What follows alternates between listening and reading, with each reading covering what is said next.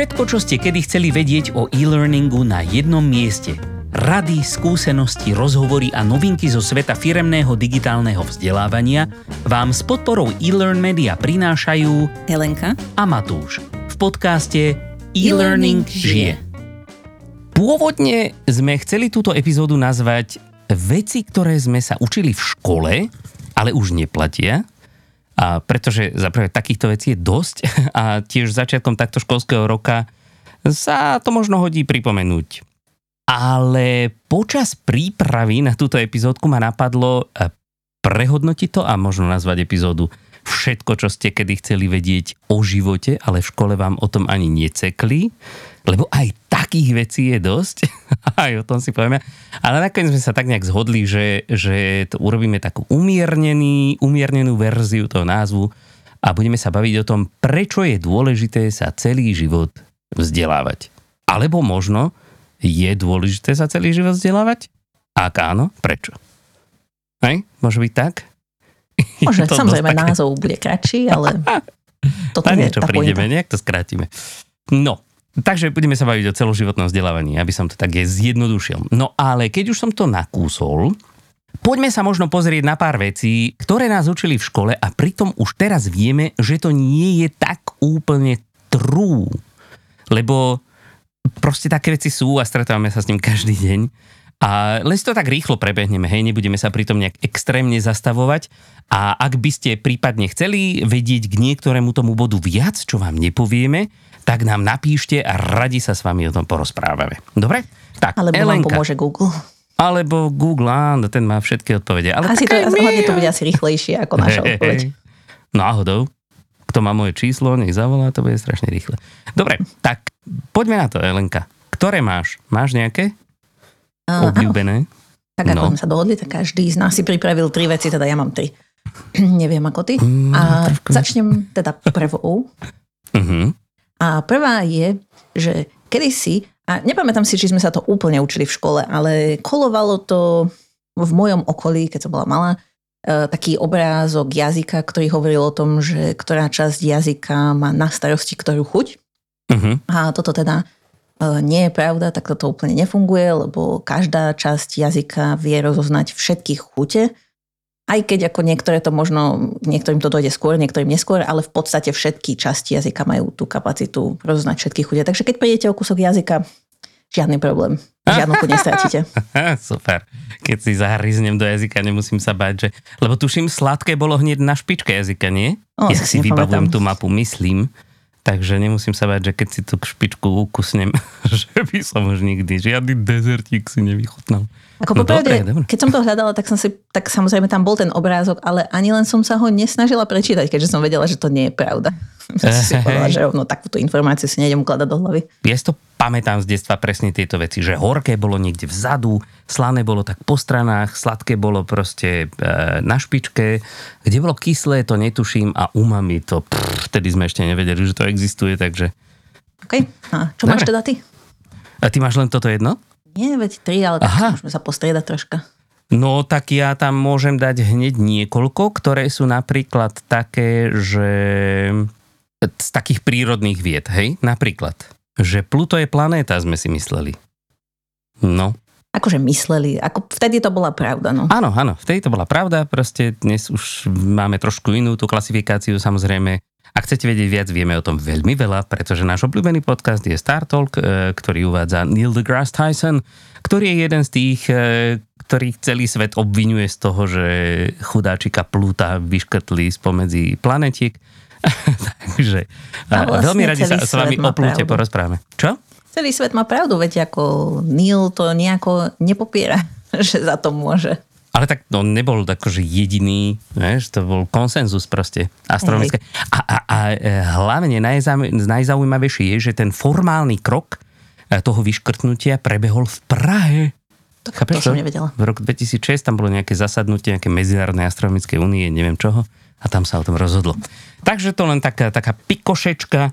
A potom ďalšia vec. E, mysleli sme si, alebo tá sme sa o tom e, učili, že Zem je jediná planéta s vodou v tekutom stave.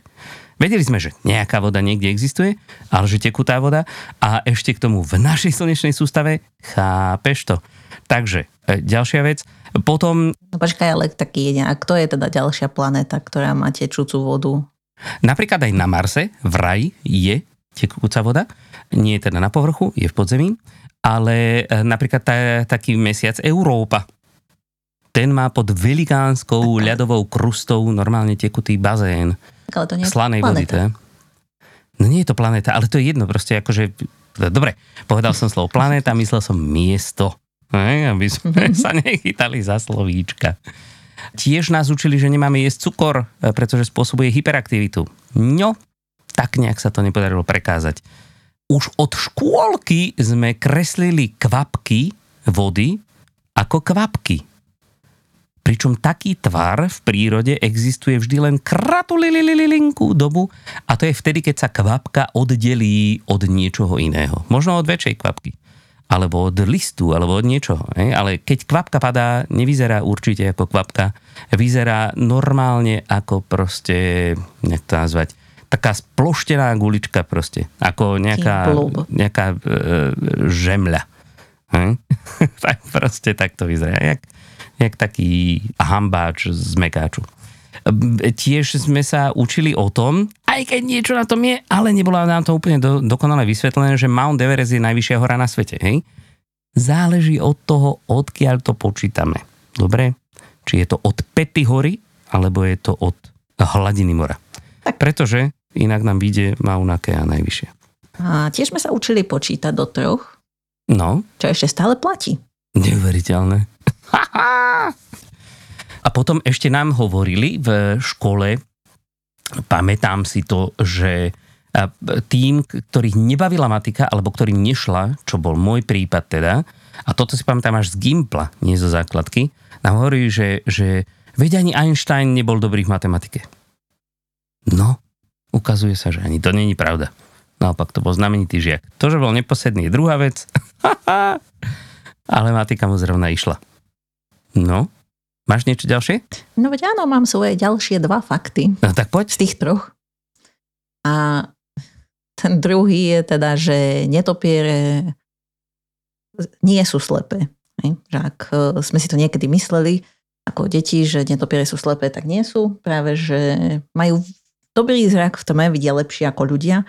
A práve preto, že lovia väčšinou v noci a často aj v úplnej tme, tak majú aj tú echolokáciu navyše, ktorá im vlastne ten zrak ešte vylepšuje, takže mm. niečo vidia. Ale keď si pozrieš napríklad zoologické netopiera, nejaké takého väčšieho, kaloňa, alebo jak sa tie volajú, tak to sú normálne také, také zlaté, jak to nazvať, oni majú taký podobný ksichtík ako surikata a očičkami teda mrkajú jak, jak ďábli. Mm. A potom ešte sme sa učili, že, alebo učili, to bol taký skôr až vedecký fakt, že dúha má sedem farieb. Samozrejme, vychádzalo to z toho, že takto tú dúhu ustanovil Newton, Sir Isaac Newton, pretože však on v dobe, ktorej žil, ľudia verili kadečomu a zrovna číslo sedem bolo dosť také magické. Ne? Takže to len tak, hej. Niektoré veci proste nie sú také, ako sa na prvý pohľad zdajú. No, potom tretia vec tvoja. Tretia a posledná, tak je, že Polárka nie je najjasnejšia hviezda. V podstate je to až štyridsiata ôsma najjasnejšia hviezda, akože na našej nočnej oblohe. To je tá perspektíva, ktorú používame, ale tým, že je významná, lebo ukazuje sever približne, tak a je jasná zároveň, tak preto to veľa ľudí berie tak, že áno, že Polárka je najjasnejšia hviezda, ale, ale nie je to tak. Najjasnejšia hviezda je Sirius. Presne tak. A potom ešte by som rád spomenul také veci, že tiež nás učili, že dostávať zlé známky je zlé. Hej, že mýliť sa, ale robiť chyby v testoch je zlé. Že vždy existuje správna odpoveď. Že, že vzdelávanie je len to, čo sa deje v škole. A že dôležité je to, čo je v školských učebniciach. A potom samozrejme aj také veci, ktoré my už sme tu spomínali v našich mýtoch, že využívame len desať percent mozgu, že sú proste pravíľavý mozog a takéto veci. A o, o učebných štýloch už radšej ani nehovorím. No, takže je veľa vecí, ktoré sa časom menia, pretože zmyslom vedeckého bádania je stále sa dostávať bližšie a bližšie k... akoby tomu úplnému poznaniu. Schválne sa vyhýbam slovu pravda, pretože to je, to je slovo, ktoré je veľmi emočne zafarbené. Dá sa vykladať proste všetkými možnými, nemožnými spôsobmi. Ale každopádne, hej, nás ženie dopredu túžba po poznaní. A proste niektoré veci si v jednom momente aj teraz. Kto vie, čo bude za sto rokov, hej? Si budeme hovoriť, že ty kokos, to boli tupci, nevedeli nič. Vieš, proste je to, nie že pravdepodobne je to takmer isté, že to takto bude. Takže jednoducho už vieme, že tá škola, ač sa snaží, tak nie vždycky to stačí. Ne? Respektíve, nemusíme to brať ako, že ta, takto to je, raz a navždy a basta a už nikdy nemusím nejak uh, meniť svoj názor. To sú tie veci, hej, ktoré, ktoré už tak trošku nefungujú a teraz sú tu veci, ktoré sú často pre náš život ešte dôležitejšie možno, než, ja neviem, počítanie integrálov, alebo matíc, alebo vymenovanie manželiek Henricha ôsmeho Po našom je to Henrich, že? Je to také zvláštne. Mm-hmm. Proste Henry. Alebo Jindřich. Také. A sme sa učili. No, takže sú tu potom také témy, ako, ja neviem, ako si nájsť prácu, ako si založiť firmu alebo živnosť, ako dobre predávať, ako byť dobrým partnerom alebo rodičom, ako efektívne komunikovať, ako kriticky myslieť, ako plánovať a manažovať svoj čas, ako pracovať s financiami alebo investovať dokonca, alebo ako, ja neviem, vyjednávať s ľuďmi, ako čeliť neúspechu, ako dávať, pýtať si a prijímať spätnú väzbu. Hej? To teraz už bez toho nevieme ani žiť. A ako si budovať sieť dobrých a užitočných kontaktov, hej? Networking a mnoho ďalšieho samozrejme. Takže to sú veci, ktoré sa možno v niektorých školách, takých osvietenejších, alebo od niektorých takých osvietenejších učiteľov, čo to o nich dozviete, ale v zásade nie sú nejak významne zastúpené v takom bežnom vzdelávacom pláne. A teraz sa bavíme o nejakom takom akože nešpecializovanom štúdiu zatiaľ, hej. Keď idete na nejakú veľmi špecificky zameranú vysokú školu, tak tam už vás čo to naučia, hej. Ale predsa len tá prax, nie vždy zo školy prichádzajú do praxe ľudia, ktorí vedia všetko, čo by potrebovali. No a ja akože, ja nechcem, aby to vyznelo, akože kidám na školy, hej, ja, je to zapeklité. Samozrejme, nie je fér chcieť po školách, aby nás naučili úplne všetko, čo v živote budeme potrebovať. To pravdepodobne nie je možné, pretože aj keby v škole všetky tieto témy ponakusovali, tak určite nedos- nedokážu postihnúť akoby všetky možné okolnosti, ktoré vytvárajú práve ako kontext nejakej tej našej reality aktuálnej. A zase na druhú stranu je pravda, že niekedy by sa mohli trošku viac snažiť v niektorých témach. Ne? A možno by som začal kritickým myslením. To je taká aktuálna téma. No, skrátka ide o to, že tým, že človek absolvuje nejaké formálne vzdelávanie, tak rozhodne sa nedá povedať, že by naše učenie v ten moment končilo. Naopak by som si dovedol tvrdiť, že tamto teprve začína. A páči sa mi výrok od um, Alvina Tofflera, čo je taký futurista, teda bol, že negramotní v dvadsiatom prvom storočí nebudú tí, ktorí nevedia čítať a písať, ale tí, ktorí sa nevedia učiť, odučiť a preučiť. Teda learn, unlearn and relearn. Proste takto sme sa veľmi jednoducho dostali k našej hlavnej téme tejto epizódky a tým je celoživotné vzdelávanie. A možno na začiatku by bolo dobre si to trošilinku len definovať, že každý deň sa učíme nové veci, hej? Či ich chceme alebo nechceme, pretože musíme reagovať na nejaké nové informácie alebo podnety a, a získavame tak proste vedomosti a zručnosti a postoje, také tie tacitné vedomosti, hej, jak Braňo Frk o tom rád hovorí. A získávame ich bez toho, aby sme si ich nejak uvedomili. Aby sme si uvedomili, že sa vzdelávame. Takže Toto by som tak úplne nepovažoval za celoživotné vzdelávanie. Toto je skôr také, také informálne vzdelávanie. A čo si skôr predstavujeme pod celoživotným vzdelávaním je, je vzdelávanie, ktoré je vedomé a dobrovoľné, kde sa chceme zlepšovať preto, aby sme boli proste lepší v niečom, v hocičom. A síce v príprave na túto epizódku som videl, že kde tu proste sa píše, že vo všeobecnosti sa celoživotným vzdelávaním rozumie vzdelávanie, ktoré prebieha mimo formálnych vzdelávacích inštitúcií, ako sú školy, a neviem, univerzity a firemné školenia. Ja si myslím, že nie je nutné, alebo dokonca možno ani dobré tieto veci od seba oddelovať, pretože vidíme, že v posledných rokoch už aj mnohé vysoké školy alebo univerzity majú svoje inštitúty celoživotného vzdelávania. A dokonca aj mnohé osvietené firmy pracujú na tom, aby sa ich zamestnanci chceli, ale aj mali kde a kedy vzdelávať. Hej? Hovoríme tomu vzdelávacia kultúra. Alebo ak sa o nás na dedine hovorí learning culture. No, tak poďme sa pozrieť na to celoživotné vzdelávanie. Hej, teda. Ja než sa pustím do toho, prečo si myslím, že je to dobré a dôležité, tak šípim, že Elenka má niečo proti. Tak Elenka, čo máš proti celoživotnému vzdelávaniu? Ha? Ha? Poď. No tak, aby som teda uviedla na pravú mieru, ja nemám nič proti celoživotnému vzdelávaniu ako takému, ale nedávno som čítala takú knižku, teraz som ju dočítala, ktorá sa volala, že Get to the Point, ktorá hovorí o tom, že keď človek niečo píše, prednáša alebo skrátka hovorí, tak by mal vedieť, čo chce povedať, teda mať nejakú pointu. A to by mala byť taká pointa, o ktorej sa dá diskutovať, ktorá sa dá obhajovať. A ako keby druhý bod k tomu, aby to bola dobrá pointa, bol, že to nesmie byť očividne pravda. A tam som uvedla, že keď povieme, že je dôležité sa celoživotne vzdelávať, tak netuším, či existuje niekto, kto má niečo proti tomuto. Ani ja sama, ako keby som nevedela nájsť nejaké argumenty, ktoré by boli proti celoživotnému vzdelávaniu. Ale opýtala som sa Google.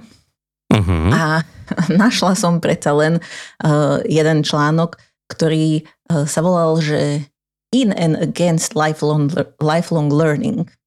A bolo tam v podstate ako keby spísané, že čo je zlé na tom celoživotnom vzdelávaní. A bolo to celkom zaujímavé, lebo v podstate oni ako keby hovorili, že, že to, že nutíme ľudí sa celoživotne vzdelávať, alebo teda tie okolnosti ich nutia celoživotne sa vzdelávať, tak to vytvára ľudí, ktorí sú poslušní a disciplinovaní a že v podstate sa hovorí ako keby o tej flexibilite, že ľudia musia byť flexibilní a tak, ale že v podstate to ako keby znižuje takú tú, jak sa to povie, job security, neviem ako to povedať po slovensky. Znižuje? Áno. Akože v čom, no? A že zvyšuje to práve tú job insecurity, že, že vlastne nevieš, aký buď, ako budeš mať prácu. No skrátka, kedysi, keď si vyštudoval niečo, tak si to robil celý život a teraz nevieš, hej. Takže že takéto body tam boli, akože mne sa to zdá práve naopak, hej, že, že keď si zaškatulkovaný v niečom a nemáš tú schopnosť a vôľu sa učiť, tak skrátka vtedy podľa mňa máš menej možností, ale teda toto bol ich argument. A potom tam mali nejaký rozdiel ohľadom toho, že čo je lifelong learning a lifelong education. A ako keby im z toho vychádzalo, že to lifelong education je ako keby skôr zamerané na tvoj príspevok celej tej spoločnosti a na nejaký osobnostný rast, kdežto lifelong learning je ako keby zamerané na tú individualitu toho človeka a na to, aby dokázal sa pohybovať vo svete, ktorý je vlastne taký komerčný a nie úplne, no a ako keby poháňaný tou ekonomikou. Takže toto boli také argumenty, s ktorými ja samozrejme až tak veľmi nesúhlasím, hej, ale teda aj toto sú názory, ktoré sa dajú nájsť. Bolo to podporené nejakými článkami. Keď som, mal, keď som si ich tak pozerala, tak väčšina tých citácií bola o tom, čo hovorili, čo hovorili iní ľudia, s čím oni nesúhlasia, nie moc, čo podporovali tú ich vec, ale, ale je to jeden pohľad.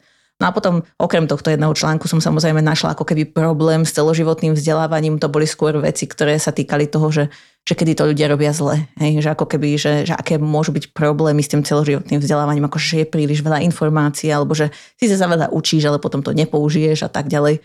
Takže neprišlo mi, že v podstate je treba nejak veľa hovoriť o tom, že prečo to celoživotné vzdelávanie je dôležité, ale možno sa mýlim. Hej? Možno, že to je ten môj pohľad taký, že sa mi zdá, že je to momentálne ten spôsob života, ktorým žijeme a už to asi lepšie nebude. Asi budeme stále musieť len viac učiť. Tak možno, že tu nás vlastne ty uvedieš na pravú mieru, Matúš, a možno povieš nejaké argumenty, prečo to celoživotné vzdelávanie je teda tá správna cesta. Je to veľmi zaujímavé, čo si povedala, ale podľa mňa to, ako mne to znie ako človek, ktorý sa nechce, nechce nič meniť. Vieš, že proste povie, prečo by som sa mal furt meniť, proste však veci fungujú dobre tak, jak fungujú teraz. Neviem, akože ja sa neučím, pretože by som si myslel, že bez toho nemám proste možnosť uspieť vo svete, ale pretože ma to baví. No hej, ale ak si zoberieš to firemné vzdelávanie, aj čo si ty vlastne povedal, že to nie je len také ako to informálne, že ktoré ako keby prídeš k nemu len tak, či tak si to tuším nazval, tak, ale že aj tie firmy to podporujú aj tak, že vlastne celoživotne sa vzdelávať, tak nie pre každého človeka to je tak ako pre teba. Ale jasné, samozrejme, však každý sa chce vzdelávať trošku inak a o tom sa ešte možno pobavíme kratučko, ale medzi to celoživotné vzdelávanie, okrem toho, že tam nepatrí, alebo ja by som tam nezaradil to informálne, tak neformálne tam určite patrí. A, a drvivá väčšina, by som povedal, celoživotného vzdelávania je neformálna. Pretože nikto, ty nejdeš do školy, alebo na nejaký proste konkrétny kurz sa niečo učiť. Učíš sa preto, že, že ťa to baví. A budeme sa baviť o tom, že čo všetko sa môžeme učiť. Ale... Tak to by som si dovolila nesúhlasiť, akože v rámci toho, že v posledných rokoch bol trend o, aj vo vzdelávaní, alebo teda firemnom vzdelávaní, že reskilling a upskilling, tak to neboli ani náhodou iniciatívy, ktoré boli, že však robte si čo chcete, že nejak získajte tie zručnosti, často boli práve podporené nejakými formálnymi kurzami alebo programami. Ale áno, ale Takže... toto není to jediné, to zďaleka není to jediné. Tie firmy nemusia podporovať tých zamestnancov len, alebo podporovať, len im, ich nútiť študovať veci, ktoré súvisia s ich prácou. To není celoživotné vzdelávanie, to je vzdelávanie, to je firemné vzdelávanie, normálne. Jak proste škola vo firme. Formálne vzdelávanie, ktoré takto, zase, môžeme sa baviť o tej forme, hej, že pokiaľ to je aj záujmový krúžok, ale poriada ho nejaká vzdelávacia inštitúcia, je to formálne alebo neformálne? Vieš? No podľa mňa ide o vzdelávanie, že sa vzdelávaš celý život a keď sa vzdelávaš, ako si ty povedal, s nejakým cieľom, že nie len tak, že nevieš ani o tom, ale s nejakým cieľom, tak je toto celoživotné vzdelávanie. A to je jedno, či je to v škole, jedno, či je to, že ty sa doma vzdelávaš, či je to v robote. Takže podľa mňa všetky tieto veci do toho patria. A vraval som to aj v tej definícii, že to je vedomé v tom hmm. zmysle, že ty máš cieľ a dobrovoľné, že to nie je také, že ti niekto povie, že toto sa musíš naučiť. Hej? Tam by som to chápal, ale že proste ty sa to chceš naučiť, pretože proste ťa to zaujíma, alebo možno aj preto, že chceš mať lepšiu kariéru, alebo zmeniť kariéru, alebo ja neviem, zvýšiť si kvalifikáciu. Aj to je v poriadku, ale proste ty to chceš, hej? Nie je to, že niekto príde za tebou, že toto musíš robiť nazdar. No a to je inak jedna z tých vecí, ktoré oni tiež dávali v tom článku ako argument, že ako no. keby to lifelong education, to je to, čo podľa nich je akože lepšie, že, že bolo dobrovoľné, ale že to lifelong learning, že nie je úplne dobrovoľné, lebo ty to musíš robiť, ak chceš vlastne ako keby prežiť v tejto spoločnosti. A to je podľa mňa to isté, že, že keď chceš mať lepšiu prácu, hej, alebo ak napríklad to, čo ty vieš robiť, sa momentálne končí, hej, že ťa nahradí umelá inteligencia, taká ako, mm-hmm. nechcem nikoho strašiť, ale ako taká aktuálna téma, tak ty sa to vlastne musíš naučiť, lebo inak o tú prácu prídeš, hej. Takže otázka je, nakoľko je to dobrovoľné. No však, no dobre, ale tak ty nemusíš mať tú prácu. Ty môžeš proste si povedať, OK, tak už nie je práca, tak ja neviem, pôjdem robiť niečo iné. No veď hm. hej, ale ako keby to bol ten ich argument, že no. k- je to kvázi dobrovoľné, že sa uh, učíš, ale nie je to dobrovoľné, lebo musíš dobre, sa prispôsobiť tej situácii. Dobre, ale je to chyba toho vzdelávania? Nie, nie, nie. Alebo je to chyba ja to toho, netvrdím. Že sa mení svet? No, to je otázka. Podľa mňa to vzdelávanie, však o tom sme sa už bavili a ty si s tým prišla s tou, mm-hmm. s tou definíciou, že je to len prostriedok k nejakému cieľu. Áno, áno. Akže, Takže hej, že v tomto je to, prípade je, to vzdelávanie za to nemôže. Tak je to kvázi, um, ten svet sa tak vyvíja týmto spôsobom. Otázka je, že neviem, čo oni chceli tým článkom povedať, hej, lebo to, ako sa ten svet vyvíja, sa asi zastaviť nedá. Ako možno sa to dá, ale ja to nechcem osobne, ale tak možno, že niekto, hej. No dobre, ale nemusíme ísť ako úplne ja chápem, do takýchto... Však ľudia, nikto nemá rád, alebo teda nie, že nikto nemá rád, ale ľudia väčšinou nie sú úplne stotožnení s tým, že sa všetko furt mení, hej? Každý, však to vidíš aj, nechcem, nechcem si ťahať politiku, ale proste ľudia radi majú také ako, vieš, taký spomienkový optimizmus, že aj kedy to bolo krásne, lebo to bolo také jednoduché. No proste, ale takýto ten svet je, akože to nie je niečo, čo by sme mali teraz proste zastaviť veškerý pokrok len preto, aby sa ľudia cítili komfortne, ja neviem, proste... No, to je, to je, je zase to filozofická otázka debatu. Na úplne inú tému, takže hey, hey, hey. možno, že niekedy sa k tomu dostaneme, ale teraz sa teda poďme pozrieť na to, že ako to celoživotné vzdelávanie teda má výhody, alebo ako nám môže Dobre, pomôcť. Dobre, ja mám, ja mám nejaké štúdie, ktoré teda pripnem samozrejme do popisku tejto epizódy a z tých vychádza také veľmi jednoduché veci, že pokiaľ človek pracuje so svojím mozgom, pokiaľ sa vzdeláva, pokiaľ len tak nehlivie a nečučí na telku, či aj v telke sa môžete vzdelávať samozrejme, ale akože detektívka nie je úplne vzdelávanie, hej, povedzme si. Tak to môže mať hneď niekoľko prínosov. A napríklad to, že to veľmi výrazne pomáha s prevenciou stareckej demencie. Hej? Keď si to všimneš, tak aj v domov dôchodcov často dávajú tým dôchodcom stále rôzne mentálne úlohy, aby ich proste furt challengeovali, aby sa učili nové veci, aby to nebolo, že len do nekonečna lúštim tú istú krížovku, alebo ten istý typ krížovky, alebo sudoku, alebo neviem, ale proste, aby som rôznym spôsobom zamestnával svoj mozog. V náväznosti na toto zlepšuje až na, aj náš taký ako mentálny well-being, hej? Že sa cítime lepšie, cítime sa spokojnejší, dokonca sme šťastnejší, na to sú fakt dáta, že proste ľudia, ktorí sa učia, sú šťastnejší, že zvyšuje to naše sebavedomie a sebahodnotenie, pretože tým, že vieme viac o viacerých veciach, tak sa cítime pohodlnejšie proste vo viacerých situáciách. A že to dokonca akoby nielen vzdelanie, akoby formálne vzdelávanie, že tituly, hej, ale len to, že sa pravidelne a, a proste celoživotne učíme, tak zlepšuje aj naše zdravie. Pretože je tam korelácia s tým, že vysokoškolskí vzdelaní ľudia majú v zásade menej zdravotných problémov vo vyššom veku ako ľudia s nižším vzdelaním, ale toto je, toto je iný prípad, že proste ľudia, ktorí sa pravidelne učia v dospelom veku alebo v vyššom veku, tak majú, menejkrát navštevujú lekárov, proste jednoducho. Zlepšuje to takisto náš sociálny život a napríklad aj vďaka tomu, že, že vďaka nejakým novým záujmom môžeme získať nové kontakty. Dáva nám to lepšie kariérne príležitosti. To je to, čo bol ten tvoj protiargument. Ale hej, je to tak proste, akože joby sa neustále vyvíjajú, proste je stále potreba robiť iné veci a proste bez toho, aby sme sa na tie iné veci pripravili, tak ich nemáme ako robiť. Vieš? No a, a tiež nám to dáva možnosť naučiť sa nejaké praktické skily, hej, ktoré nám môžu zjednodušiť alebo skrášliť život. A tu sa bavíme o veciach ako, ja neviem, varenie, alebo budovanie návykov, alebo zbavovanie sa zlozvykov, alebo nejaký šport, alebo jazyky, umenie, alebo, ja neviem, chcete nejaký softvér na grafický dizajn a multimédia, pretože chcete byť youtuber. No proste, to sú veci, ktoré všetky sa podpisujú na tom, že to vzdelávanie jednoducho proste človeku prospieva. Mm-hmm. Ako ja súhlasím. Dokázala by si. Dobre, tak to som rád. To som rád, že teraz ideš sama za seba. No, e, dobre. A ako by teda k tomu mohli pristupovať teoreticky firmy, hej? Pretože ono, vytvoriť prostredie, ktoré podporuje zamestnancov v celoživotnom vzdelávaní, to nie je len tak, hej? Nie je to len tak, že povieme si, že my vlastne chceme, aby sa vzdelávali. Hej.